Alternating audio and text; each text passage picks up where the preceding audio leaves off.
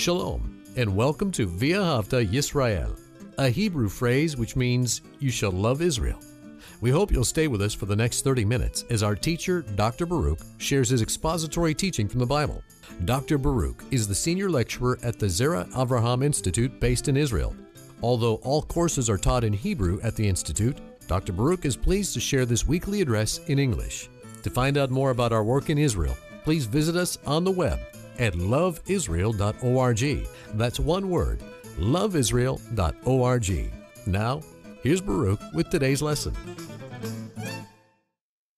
I am sure that you accept Yeshua as Savior. Every believer, everyone who has a hope of being in the kingdom of heaven, acknowledges that He is the Savior. We believe that He is the Messiah, the anointed one sent by God in order to redeem humanity. And He did so upon the cross. But you must also believe that He is not just Savior and Messiah, but that He is the Lord. And the portion of Scripture that we're going to be looking at in this study reveals that He is indeed the Lord over all. And we're going to see as well that He is tied uniquely to creation as, as well, the Lord over creation. He knows all things, and as the Apostle Paul teaches in Colossians chapter 1, that he is the creator. Not God the Father, but God the Son. He is the creator. And we're going to see that truth being reinforced in the passage of Scripture that we're going to look at at this time. So, with that said, take out your Bible and look with me to Luke's Gospel and chapter 5, the book of Luke and chapter 5. Luke presents Messiah as the Savior of the world, but he also emphasizes his divinity and the fact that he is indeed Lord over all creation. Verse 1, we read here, but it came about when the crowd was pressing against him. So there is this large multitude of people, so large that they are pressing against him. And why are they there? We don't have to speculate, but the scripture tells us. They were there, this large crowd pressing against him. Why? To hear the word of God. Now, I would highlight that, underline that truth. And that has great relevance for us because it reveals to us that He is the source of God's revelation. He speaks, and the Word of God is revealed. Now, this also has significance. Why? Because when you look at Genesis chapter 1, you see, as God created all things, He created the heavens and the earth and all that is within them. We see initially, at that first part of Genesis 1, we see that the world was created empty and void.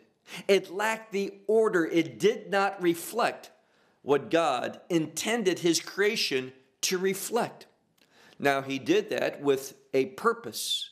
And it was through His Word, and this is the important point it was through His Word God spoke, and things became good. This word good means according to His order, according to His will. So it was the Word of God that brought about the order of God. And who was speaking this? Well, based upon Colossians 1, it was the Son of God. He is indeed the creator of all things, and all things have their sustenance. They are held together by Him. And we're going to see this truth being, being manifested to us in this passage as well. So, once again, it came about when there was this crowd pressing against him in order to hear the word of God. And he was, and look at this next part. It says, he was standing. Now, that grammatical construction for standing is significant. It is in a grammatical construction that would tell us that he had been standing there, he is standing there, and he's going to continue to stand there. Now we know something. In reality, that's not the case. In fact, he's there now, but he's going to move in a moment. So, why that grammatical construction? The reason is this what we're going to learn, it has a connection to the past. He is going to do something now in the present and is going to have future implications. In other words, the purpose of this grammatical construction is to tell the reader something of great relevance, something of great significance is going to happen here. And we're going to see that it's tied to the Word of God, and we can say that differently. It is connected to the revelation of God. God revealing something to us in this passage. So he was standing near the lake. And what lake? Well, in one sense, we know that it's the Sea of Galilee. But notice it's called here the Lake of Gennesaret. And this is important because this was a term that was used, and the Sea of Galilee was called different things by different communities. And here we see that he's on the, the western side of the Sea of Galilee. That's why it's called the Lake of Gennesaret. And this is very close to Capernaum because in this location, we know something. This is where Isaiah, at the end of Isaiah chapter 8 and the beginning of chapter 9, we read in Isaiah, this is where the Messiah is going to begin to reveal himself as the Savior, as that anointed one, as the Lord among us. We just see in the previous chapter, chapter 7, that he is called Emmanuel, God with us. And this is all tied to his divinity, that he is creator. Move on, look at verse 2. It was at this location that it says, and he saw two boats.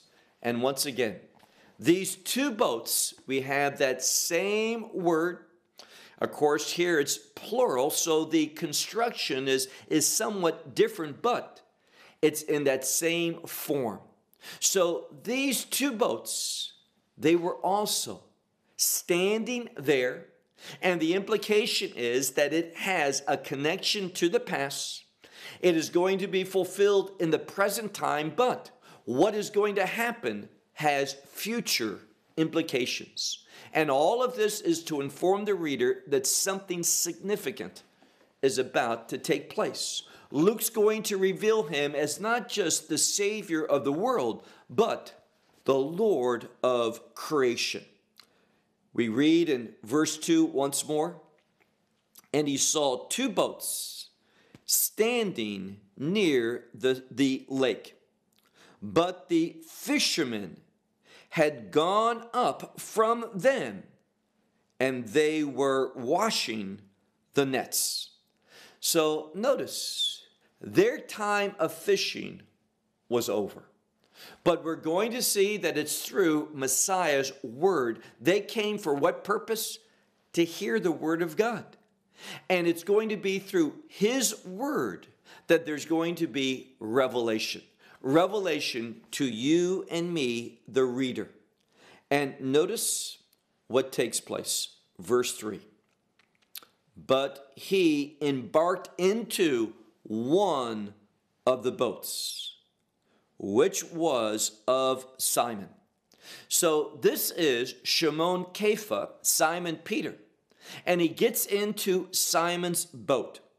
And he asked him from the, the land to push forward a little bit. So to, to set sail, but just a little distant distance from the seashore. And we're going to see that this is what Peter did and Yeshua. It says at the end of verse 3 and he sat down and he taught from the boat the crowd.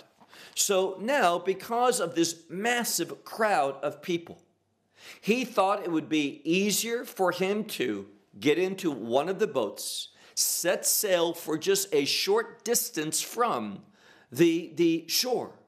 And he sat down there and he taught this crowd of people. Now, notice something that takes place. We're not told anything that he said, but the purpose they came was to hear the word of God. And the word of God brings about the order of God. That's what we learn in Genesis 1. We know that that creation was tohu vevohu. It was empty, void. It was chaotic. It lacked the order of God, and God created creation initially in this way. Why? Because it's through His Spirit and through His Word that God's creation was, was brought into His order. And that's why, after His Spirit moved and He spoke, what do we read over and over? Behold, it is good, very good. His word brought about the fulfillment of His will for creation. And this is a message that we need to apply to our life because you will never fulfill the purpose for which you were created unless you are submissive to the Word of God. Look now to, to verse 4. But as he ceased speaking, so his teaching came to an end, and we know nothing that he said. But after he finished teaching, he said to Simon, the same phrase, put forth, sell forth into the deep. So no longer is he going to just be near the people. He wants to go further out into the lake, what we call the Sea of Galilee. And notice he gave Peter instructions. Let me just simply remind us that so frequently when God speaks, he speaks to you and me through commandments. Commandments are foundational in God's revelation. Why? It's only when we respond submissively. Let me say that a different way. It's only when we respond obediently to the commandments of God are we going to receive as a result of that obedience, revelation. He is going to give us guidance, He is going to lead us. So he tells Peter, set forth into the deep, into the deep waters. And he says, and you set down your nets for a catch. Now, we're going to see that, that Peter and the other fishermen that had come into that location. Well, let's just read what it says. Verse 5. And Simon answered, He said unto him, and notice how he addresses him. He says, Lord or Master. Now, it is not the normal word for Lord, kurios, in, in Greek but it's a word that, that is honoring, a word that is respectful, and a word that recognizes authority. So, so Peter is responding respectfully, honoring Messiah, and recognizing that he has authority. But that perhaps is because of his position. He, from his dress, and we see this elsewhere in the scripture, we see that from his attire, people knew that he was a rabbi. And therefore, because of a rabbi's connection to the Word of God, there is authority. But Peter is going to find out something beyond that. That he's not just a rabbi, but he is the rabbi, the authority, the great one. And so Peter says, look again at verse 5. Simon answered, He said to him, Master, through the entire night we have labored, and nothing, and that word nothing is emphatic, nothing we have have received. So he says, there's been no fruit, no outcome to all of the toiling that we have done throughout the night. Now, night is important because night usually speaks of something that is hidden, something that is, is not declared, not known, not yet revealed. There's coming revelation. So Peter says, throughout the entire night we have labored, and nothing we have received. But, and this is that conjunction of contrasts, but, now what he's saying is this it doesn't make sense for us to do this. We have fished throughout the night. That is the time that fishing took place. This is the most opportune time throughout the night. But he says, at your word, literally epi, we could translate it upon your word. Very important. Upon your word, I will let down the net. And this, meaning this very thing, they were doing. And notice, they closed in on what? A great multitude of fish. Now, we're going to see that this great multitude of fish was very unique. Simon Peter was a fisherman. He had had much experience but it was at his word, or we should say, upon the word of Messiah. Because he responded in obedience and recognized Messiah's authority, he is going to receive an unbelievable catch of fish. And Messiah said, Let down your net for a catch. He said, You are going to catch fish. Now, Peter, he says, I have toiled all night. We all have. And we have nothing to show for it. But at your word, there's the key. It is His word that brings about a change. And His word is going to reveal that He is Lord over all creation. He says, I will let down the net, and this they have done and they closed a great multitude of fish.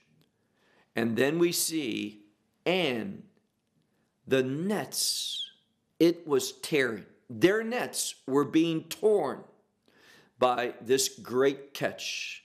Verse, verse 7. And calling to the partners, to the ones in the other boat and after coming to help them, so these other fishermen who were partners with them, they came in order to help. And we read here that after coming to help them, they also filled up both, meaning both of the boats, so that they were sinking. Now, I'm sure that, that Peter had a good day fishing. I'm sure that all the fishermen, from time to time, that they would have a very, very fruitful, a very plentiful night of fishing. But I'm also sure that they had never caught so much fish at one time that both both boats, that's what it says, both boats were doing what? They were sinking. This was highly unusual. And it all came about this great catch in a miraculous way. It all came at his word. And the fact that Peter was willing to obey, submit to the commandment of Messiah. Now, look, if you would, to verse 8. It says here, but meaning in a unique manner something that was very, very much contradictive to what? What he had experienced in the past. But having seen, who saw? Simon Peter. What did he do? When he witnessed this, that's what it means, having seen it. It says, he fell at the knees of Yeshua. And what did he say? Go away from me because a sinful man I am Lord. Now, what's interesting is this Peter, when he was confronted with Messiah, this one who spoke with authority to the degree that even creation responded. He didn't say, let's just try letting down our nets and let's see what happens. He says, if you look carefully, let down your net for a catch. And he had such a unique catch. And when, when Peter understood, and that's changed from the word that is used in verse 5 to now the word, and it's the normal word for Lord here in our verse at the end of verse 8. This word, kurios or Lord. It is used in regard to Yudhe Vavhe, that sacred name of God, what oftentimes Jehovah God. This is the term that Peter used. And he recognized that Yeshua was just not a, a rabbi with authority, but rather uniquely that Yeshua is the Lord among them. And notice that he was immediately convicted of his sin. Now, when you are in the presence of God, this holy God, the one and only holy God, you are going to be convicted of your sin. That's where faith begins, recognizing that we are sinful. And, and Peter, he says, uh, you know, get away from me. Why? Because I am a sinful man, Lord. Verse 9. For amazement, and that's what this word means being utterly amazed. Now, he had caught fish before, but nothing like this. So, for amazement, had seized him and all the ones with him at the catch of fish which they had received. So, this was unique, and the emphasis is on this catch of fish verse 10. And likewise also Yaakov and Yochanan, the sons of Zebedee. Now, you remember earlier on in the Gospels, Messiah goes in that same location by the Sea of Galilee, close to this, this border between the border of the tribe of Naphtali to the border of the tribe of Zebulun. This is where Isaiah the prophet says Messiah is going to be revealed. It's at that location that we find him speaking to Peter these words. And why is it important? And what is the emphasis? This catch of fish. Never had Peter experienced such a catch. And this was true as well for Yaakov and Yochanan, the sons of Zebedee. For they were partners of Simon, of course, Simon Peter. And Yeshua said to Simon, Do not fear. Why? Well, we're going to see what was the purpose for all of this. He says, From now, meaning from now on, there's going to be something different. He says, From now on, men will be your catching. In other words, you are going to catch men. Now, this is based upon a very well known scripture. Turn briefly to the book of Genesis, chapter 48, and verse 16. Here is such an important passage of scripture, and it's so tragic that, that every translation that I've come across in a variety of different languages, they don't translate it literally. They miss out on a unique word. Now, it's true, this word in this form only appears here, But notice what it says. I'm reading from Genesis 48, verse 16. The book of Genesis, chapter 48, and verse 16.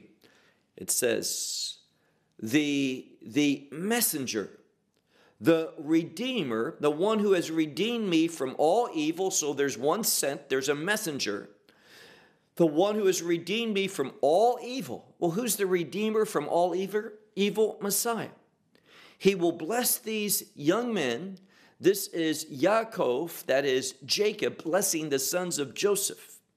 And it says, and shall be called upon them my name, the name of my fathers, Abraham and Isaac. And then notice this next word, va yitgu. Now, this is derived from a word which means fish, and it means to multiply, not just greatly, but to multiply as an abundance of fish in the midst of the land. And what it says is that Messiah is going to be the one who redeems this great catch of fish. But it's not fish literally, but rather it's human beings. And this is what is happening. He says, From now on, men you will catch. And leaving the boats at the land, they left everything, they left their boats. And it says, And leaving the boats, literally, and they brought the boats unto the land, and leaving all, leaving everything, so they brought the boats to the land. And it says, leaving everything, all things. Why? In order to follow him. They followed Yeshua. Why?